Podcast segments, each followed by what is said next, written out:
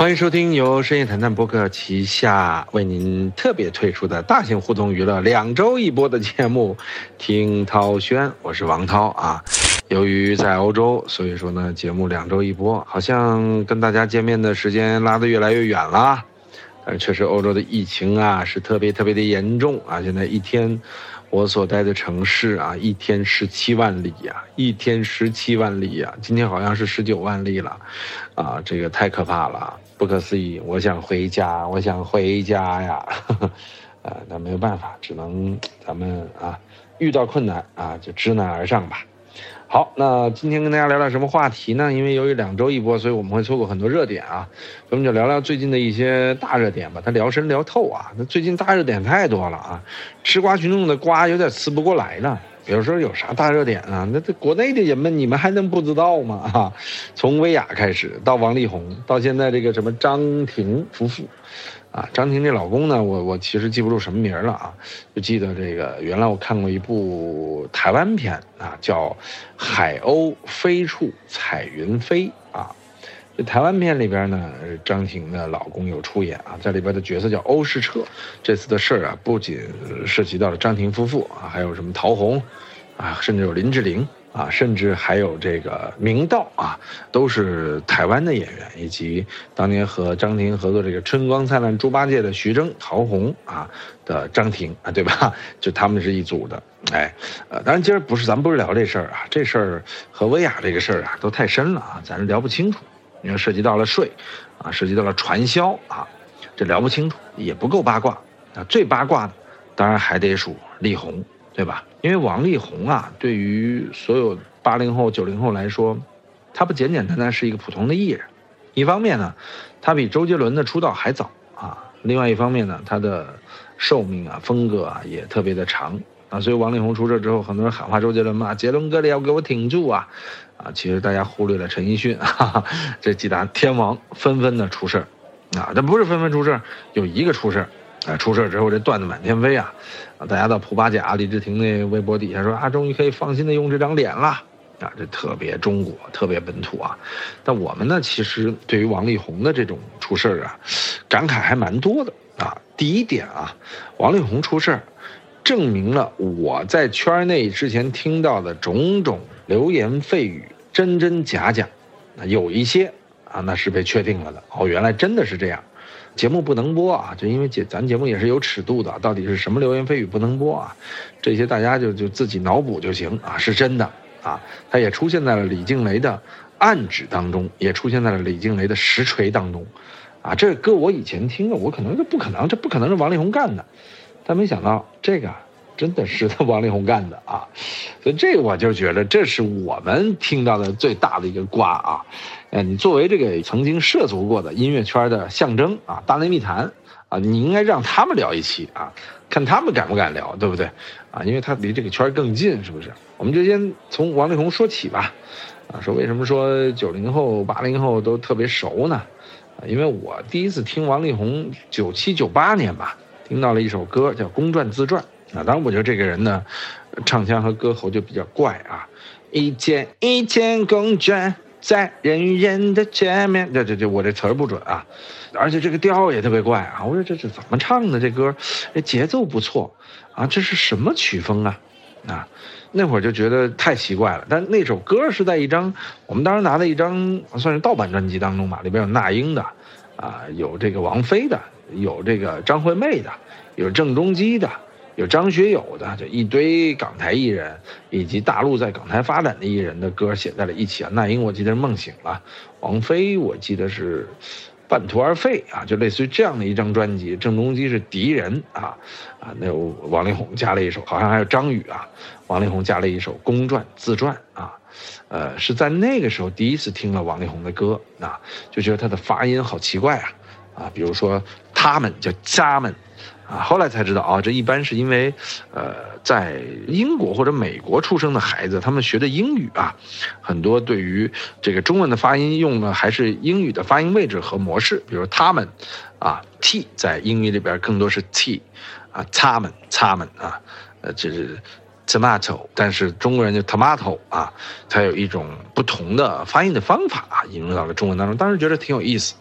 啊，再后来呢，就是呃，在娃哈哈广告里边看到王力宏，而且那时候唯一啊，还爱的就是你。什么在爱的幸福国度，你就是我唯一啊！你看，这王力宏的歌，就我们八零后怎么着也得会唱几首啊。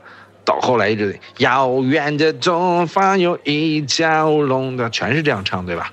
啊，就那会儿逐渐知道了啊，力宏哥是这么说话哈哈啊。到后来呢，在中央电视台真的有一次。春晚彩排，我上厕所啊，正好王力宏也上厕所，啊，有幸在这个厕所里见了一面啊，啊，帅呀，特别帅啊！当时的感觉就是，哎呦，这么大的腕儿也上厕所呀，也跟我们一块儿上厕所啊，因为啊，我们五套的直播间和这个春晚的贵宾休息间是挨着的啊，所以用的是一个厕所，所以这是那时候对他的一些印象啊。还有就是啊，后来还差点做成了王力宏的演唱会的生意啊，这跟大家说说还挺有意思的啊，因为那会儿王力宏的演唱会啊，它是有一个打包价格，就当时演唱会都是接包的，啊，一包价多少钱？比如王力宏演唱会，我给大家透露这价格啊，现在我也不在行业内了，也可以说了啊，二百八十到三百万啊，三百万意味着什么呢？意味着你要把这钱一次性给王力宏，一次性给他三百万，然后后面呢，票房就跟他无关了。他拿这三百万啊过来给你演唱，他有专门的团队，包括音响调试啊，什么都他们来完成，但是场馆费用得你出啊，呃，另外安保维护、宣发都得你出。一开始呢，我们觉得哟太合适了，啊，王力宏演唱会才三百万呢，啊，后来一算啊，加上这个场馆啊、宣发啊，这加起来。哎呦，这可不是三百万的事儿，这可能得五六百万一个演唱会啊！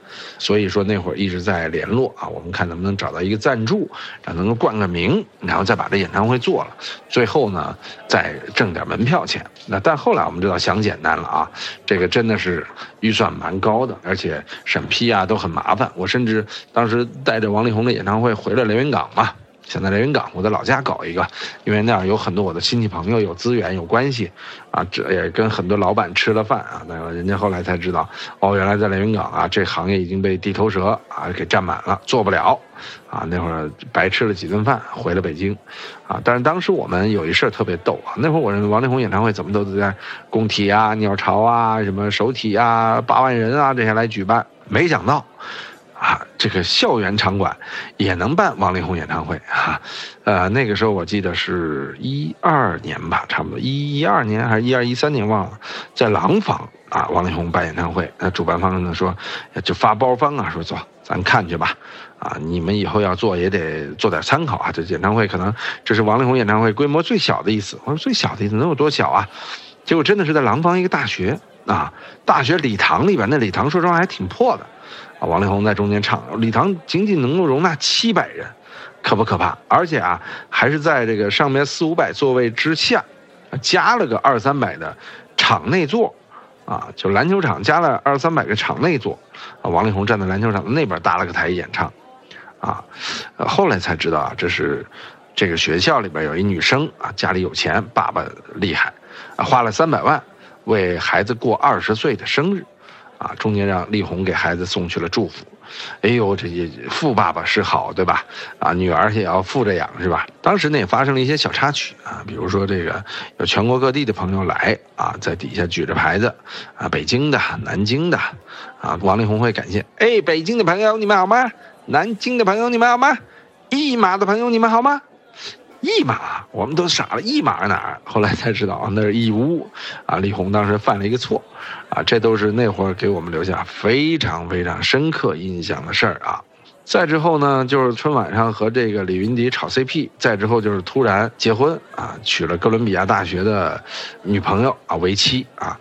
那会儿呢，李云迪的前妻被曝也是哥伦比亚大学的。哎，其实李云迪这个前妻啊，我说实话还是也颇有渊源的啊，也比较熟啊。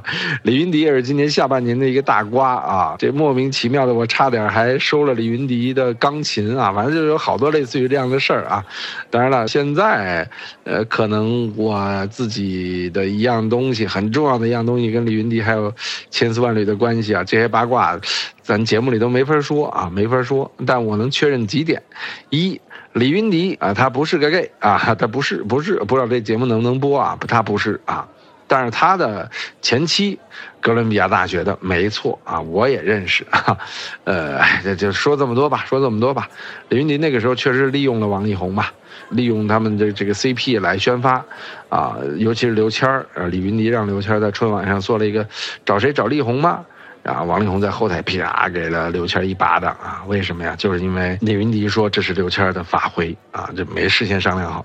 而这个事儿啊，明明就是在台本里边的，刘谦已经通过了李云迪的同意才说这件事的，啊，这也是在李云迪和王力宏出事之后，刘谦 意气风发的一点啊，这都是当年的一些哎小故事。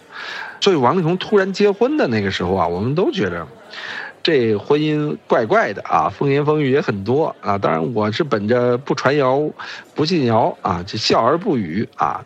但是呢，说实话，那会儿就有点感觉啊，什么时候这两个人会离啊？这段有点假、有点不正常的婚姻什么时候结束？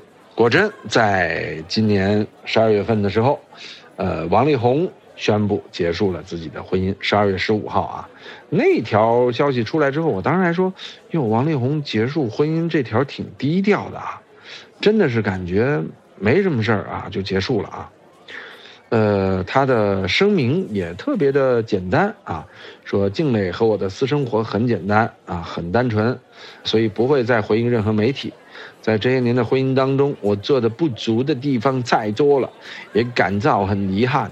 现在在我们对未来的生活方式有不一样的想法和规划之下，所以决定分开生活。虽然提出申请，但是我们永远会是一家人。恳求外界给予隐私的空间，不要打扰家人。谢谢大家关心，在爱的幸福国度啊，不，呃，不不该唱啊，你开玩笑，开玩笑，啊，就是。这样的一篇回应，让我们觉得，哟，见证了高素质离婚是什么样，啊，互相还能做朋友，啊，就感觉这李红不愧是知识分子家庭啊，不愧是见过风浪的，没有闹得很难堪啊，呃，这个事儿啊，说实话，大家都觉得没什么事儿就过去了。另外一觉得，哟，王力宏这离婚也没有闹得特别大，甚至说王力宏是不是不火了，离个婚也没有上个头条，对吧？当时就觉得这个消息按压的特别冷静啊，就觉得过去了。啊！但是呢，那会儿我们都在觉得，哟，那是不是之前的某一个传言被夯实了呢？当然大家都没多想，因为媒体也没发酵这个消息。谁知道啊？两天之后，李静蕾发文，啊，力锤王力宏，锤了几点啊？第一点就是说，王力宏在自己未成年的时候就被约出来暧昧，这跟吴亦凡有点相似啊。第二点就是结婚后被持续催生，啊，第三点。说是在自己马上生产的时候招妓，这点比较哎严重了，私生活混乱，啊，第四点还有言语霸凌 PUA，啊，呃羞辱，生了三个孩子还逼女方签不平等的离婚协议，啊，离婚前还有财产转移，哎呦，这一下呀让所有人都疯了，因为你知道王力宏是多么完美的一个人设，就连我们男生都觉着力宏哥是完美的啊，真的。生子当如王力宏，对不对？大家都有这种感觉。谁知道啊？以前那些传闻，居然有一些他是真的，啊，王力宏真的是像李静蕾说的那样吗？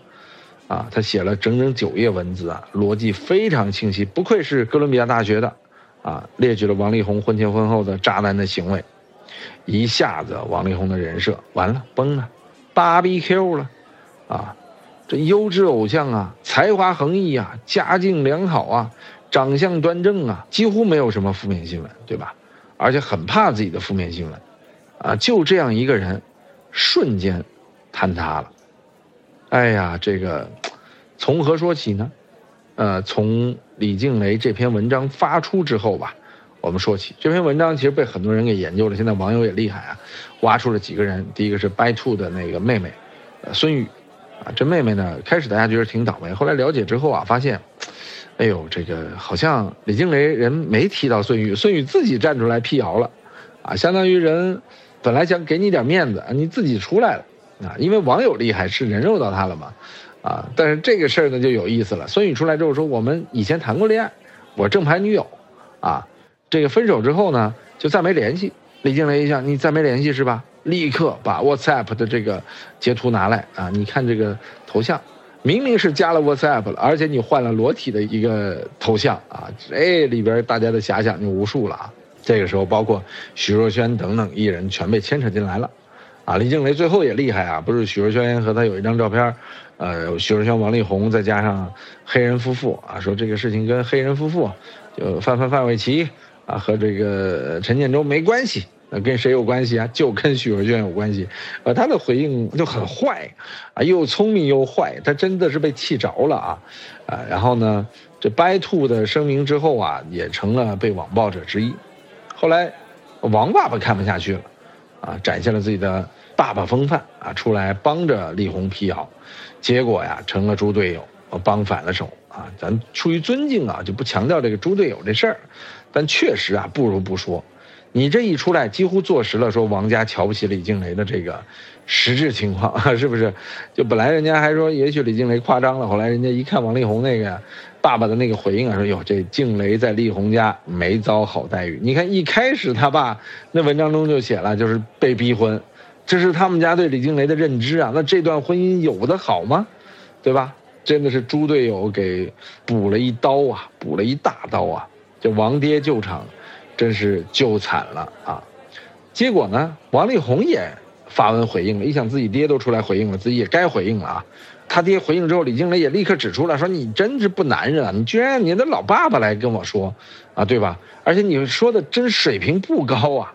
啊，王力宏呢，这篇文章应该是找了专门的高人来辅佐了一下，但这个人高他也不如李静蕾高啊，对吧？第一点说指出了李静蕾的日本名字西村美智子。要指出他是有日本血统的，甚至是日本人，啊。第二点，携胎逼迫结婚，啊，威胁勒索，让他生活在恐惧下。第三点是这个分手的钱我已经给了一点五亿啊，但是他不满意，啊，就类似于指出了这样的三点，啊，这那时候皮球又踢到李静蕾这边了，大家都看李静蕾怎么倒钩啊，怎么回传啊，啊，李静蕾果真厉害啊，不让人失望。结果来了个五问王力宏。一问是否有招妓行为，二问是否有约炮劈腿习惯，三问是否将妻子当成生育工具，在婚姻中长期冷暴力，四问是否缺席了三个孩子的成长与重要节日，五问回应文章中是否存在撒谎等话题。这篇一出，那会儿大家都觉得，哎呀，这王力宏没什么办法了啊。之后呢，他只好，呃，写出了一篇道歉文，但是道歉也是不痛不痒。哎呀，这个终于这个道歉文啊，也让这个事情似乎是告一段落了啊。当然之后像王石的老婆田朴珺啊，出来反击李静蕾啊，也也都是没什么力量的啊。李静蕾最后也写了一篇息事宁人的长文啊，当然那篇长文我倒觉得他不如不写啊。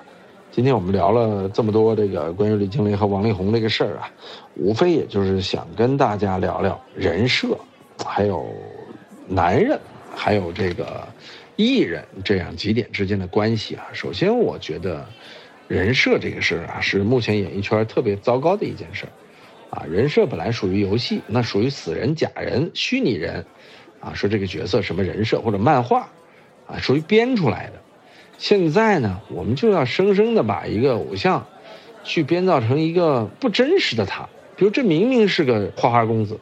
你非要变成情歌王子啊，痴情专一，这玩意儿这一出事儿就是大事儿啊，对吧？所以人设呀，我觉着不可取啊，不可取。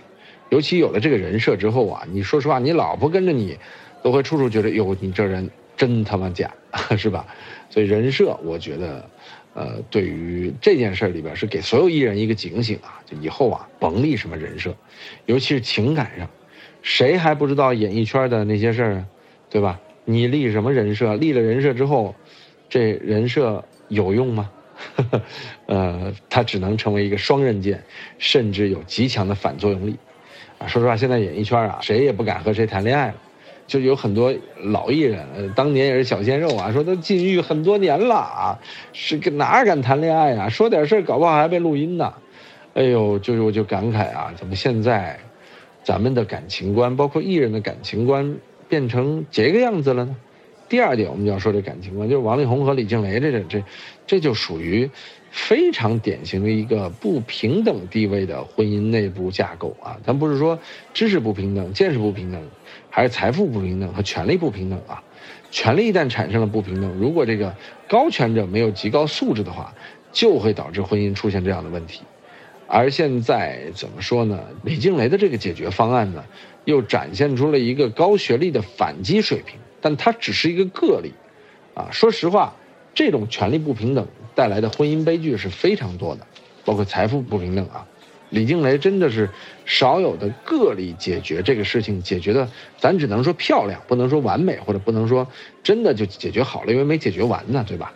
啊，只能说回击很漂亮的这样的一个行为模式。但另外一点，我也想说的是，不爱请别伤害！说实话，当初为什么要在一起啊？为什么就酿下了如此的当初的苦果？不管是李静蕾还是王力宏，啊，另外。嫁给一个偶像到底有多难？其实这里要提到嫁入豪门，嫁入豪门到底有多难？其实李静蕾这个事儿给很多有豪门女思想的这样的女孩，应该可以造成深深的反思啊。说实话，呃，踏入豪门，基本上呢没有什么太好结果的，除了像郭晶晶，但她也没有定论啊，因为并没有走到最后时刻嘛，对吧？